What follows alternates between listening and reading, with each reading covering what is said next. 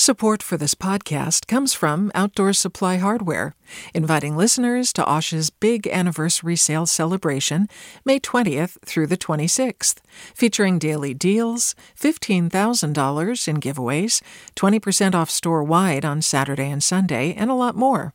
Learn more at osh.com. Hey, what's up? I'm Ericka Cruz Guevara, the host of The Bay. Donations keep independent journalism alive and healthy, and you support outstanding journalism when you support KQED. So if you haven't yet, check out donate.kqed.org slash podcasts. That's donate.kqed.org slash podcasts with an S. From KQED. Stephon Clark was shot and killed by police on March 18th in Sacramento. During the funeral on Thursday, the Reverend Al Sharpton spoke. This is not a Sacramento fight anymore. This is a national fight. Stephon has woke up the nation. Sahleem Tindle, Oakland, fatally shot by BART police in January. Ronell Foster, Vallejo, shot and killed by police in February. Jesus Adolfo Delgado Duarte, San Francisco, shot and killed in March. 99 bullets were fired at him. Stephon Clark, Sacramento, shot at 20 times by two officers who thought he had a gun. It was only a cell phone. Today, how an activist takes pain, anger, and outrage and uses it to mobilize a movement in the days after a police shooting. I'm Devin Katayama. Welcome to the Bay.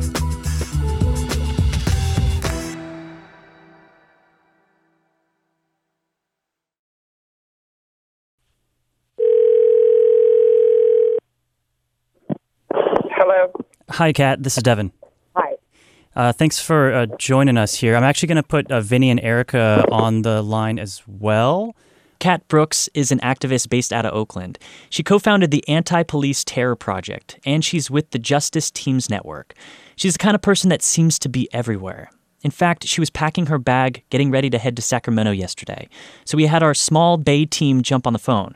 You'll be hearing from producers Vinnee Tong and Erika Aguilar in this conversation. Uh, so you're packing up right now. and You're going to Sacramento. Can you tell me where you're heading? I'm going to go meet up with uh, Black Lives Matter Sacramento organizers. Uh, so is it is this is this the first time you've gone up to Sacramento over the last week and a half? No, uh, I, the other organization I, I run, the Anti Police Terror Project, uh, we went up last Friday and did a rapid response training for the chapter. What is a rapid response training? When an officer involves shooting or other uh, excessive use of force occurs, the community can mobilize for itself. So it includes going to the scene, talking to witnesses, building relationships with community, identifying the family, uh, and and learning about whoever the victim was, so that they can impact the media narrative, which usually criminalizes, and also counter whatever false narrative law enforcement puts out. It then moves into supporting uh, the family through fundraising support. We've got a legal team that provides pro bono legal support, mental and emotional health, and of course, organizing support when it's time to take it to the streets. I, I, I want to know have you have you done this before with folks up in Sacramento? I know this story's getting all this national attention, and in, in my memory, I can't remember something like this big happening in Sacramento. The the Black, Black Lives Matter Sacramento chapter, under the leadership of Chinese Faison, has been consistently responding to instances of police violence for the last several years. The difference between then and now, of course, is that there's also community response um, and community that's going to respond the way it wants to respond. So I would say that I think that as many of us that have the capacity to go support, follow their leadership, and lend whatever areas I hate to call it expertise, but you know, the our, our organizing know-how, then that's what the call to action is, and that's what we should do. You mentioned how they need to respond the way they need to respond. We've seen uh, them protest, you know, the Sacramento Kings. We've seen them, I think, shut down I 5. Stuff that we've kind of seen here in the Bay Area, but have you seen anything unique about the response uh, up in Sacramento? Well, responses of this scale, I would say no. It, it, it's not, you know, the, the, the righteous black rage that you see exploding on the streets of Sacramento is like what exploded in the streets uh, in Ferguson, what exploded in the streets in Baltimore, what exploded in the streets here in Oakland.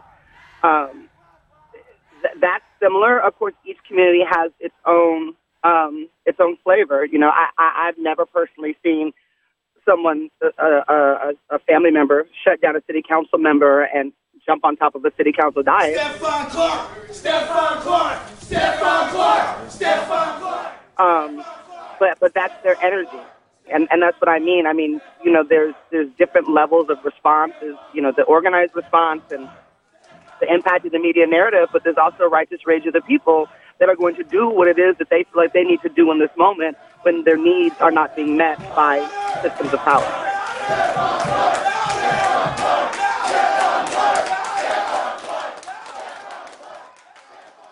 I want to know what you, what moment do you think that we're in right now with what's happening today? The funeral is is today. Are we at the beginning of this thing, or where are we now?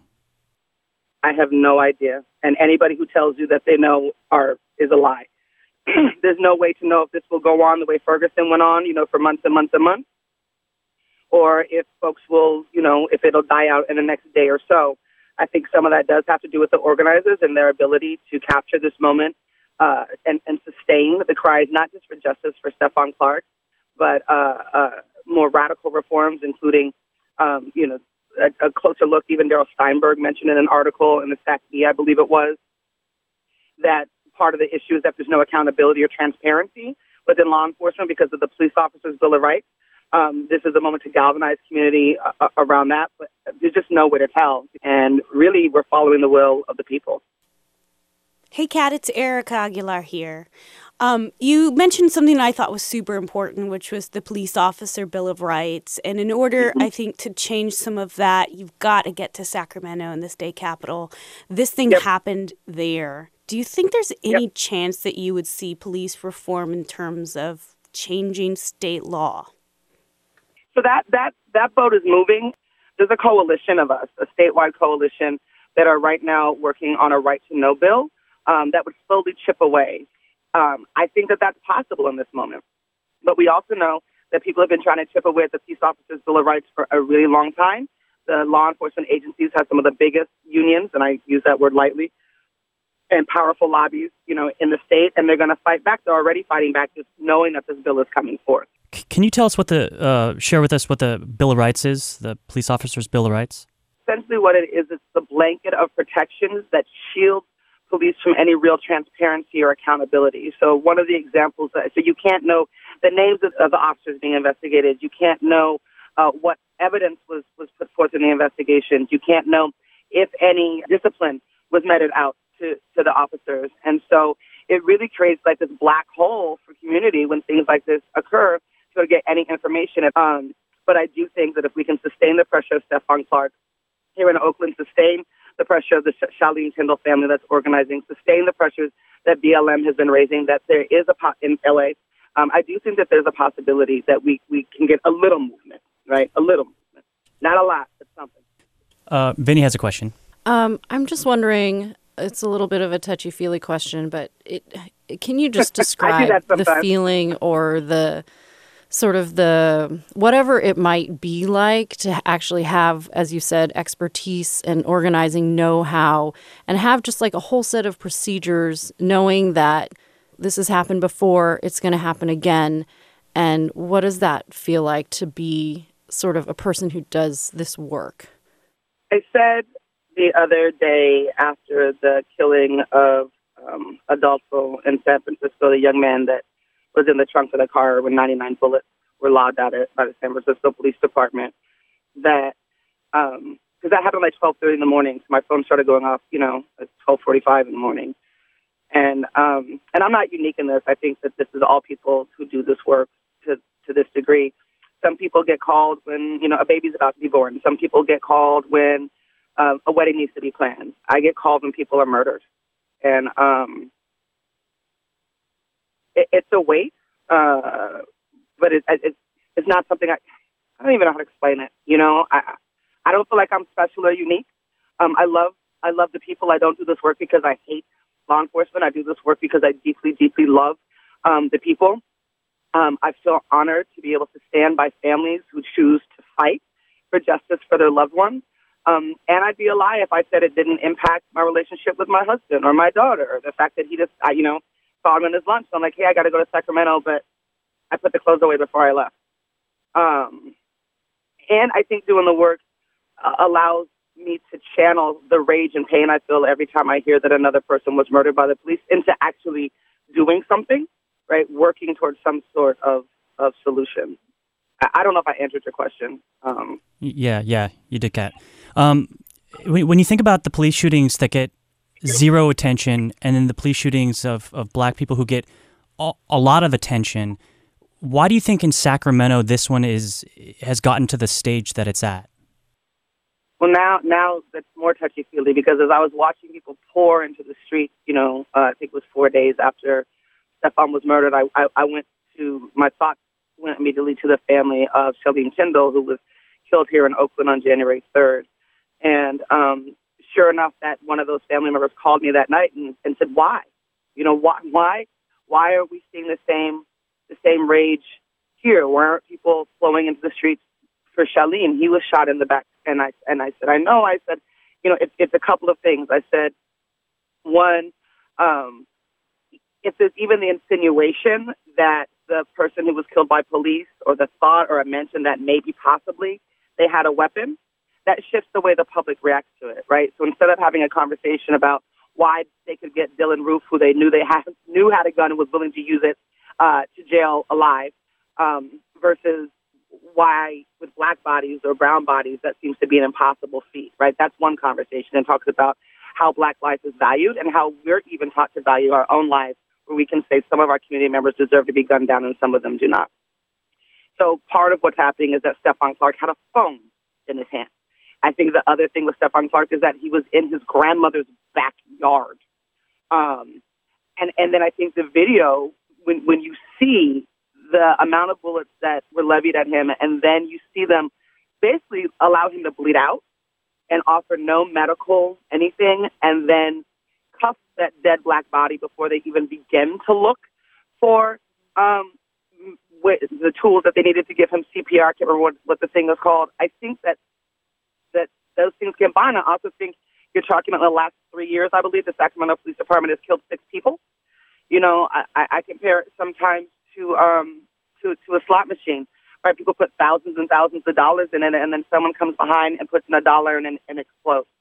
Um, and so I think there's a, there's a lot of factors uh, that that because we know law enforcement kills at least one community member every single day in this country, but we only hear about a fraction of them. And so a lot of it has to do with whatever else is going on in the community at the time.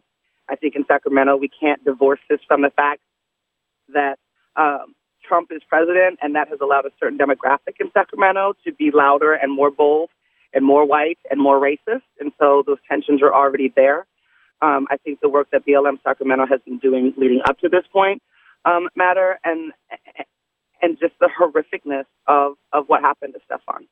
You mentioned the body cam video. We often, in many cases, don't see body cam video either at all or as quickly as we saw it in this case. Uh, it sounds like you think did, did that add fuel to the fire? Do you think that was something that allowed people to get angry at or allowed people to organize around?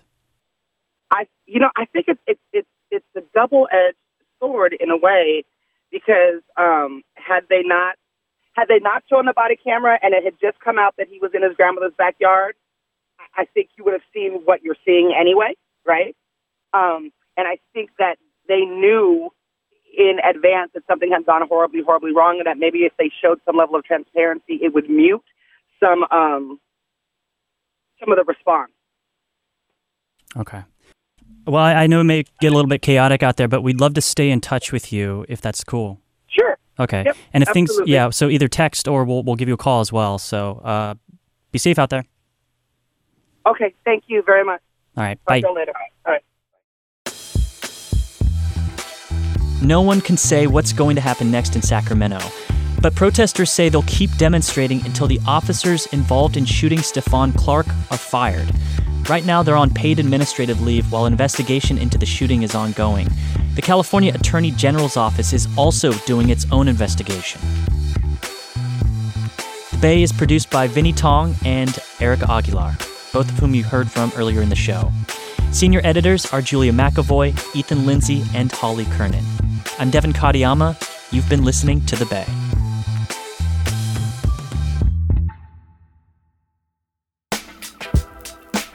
Okay, so we know things in Sacramento move a lot more slowly than people would like, so it's probably best to get to know the people who are trying to move things along. And I got a way for you to do this. Subscribe to Political Breakdown. The two hosts, Scott Shafer and Marisa Lagos, are freaking funny, they're smart, and they bring that to the show. Subscribe to Political Breakdown wherever you get your podcasts, rate it, leave a message. I know they'll appreciate it.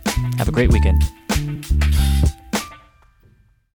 Hi, I'm Sasha Khokha, host of the California Report magazine. Every week, we bring you stories about what connects us in the giant, diverse Golden State. Because what happens in California changes the world. I love this place. We were once seen as like the place to be, California. The land of milk and honey. That's where you go to Sunshine State, but we just have challenges right now. KQED's California Report magazine. New episodes drop every Friday, wherever you get your podcasts. Hey there, this is Brittany Luse from NPR's It's Been a Minute. KQED's podcasts like The Bay, Bay Curious, MindShift, Right Nowish, and more all tell the stories of the Bay and beyond with reliable, human centered journalism. They aim to inspire, make you think, entertain, and expand your understanding of the place you call home. Here's how you can support podcasting at KQED. Showing your support is easy, and you can join Brittany in supporting KQED Podcast too at donate.kqed.org slash podcast. That's donate.kqed.org slash podcast.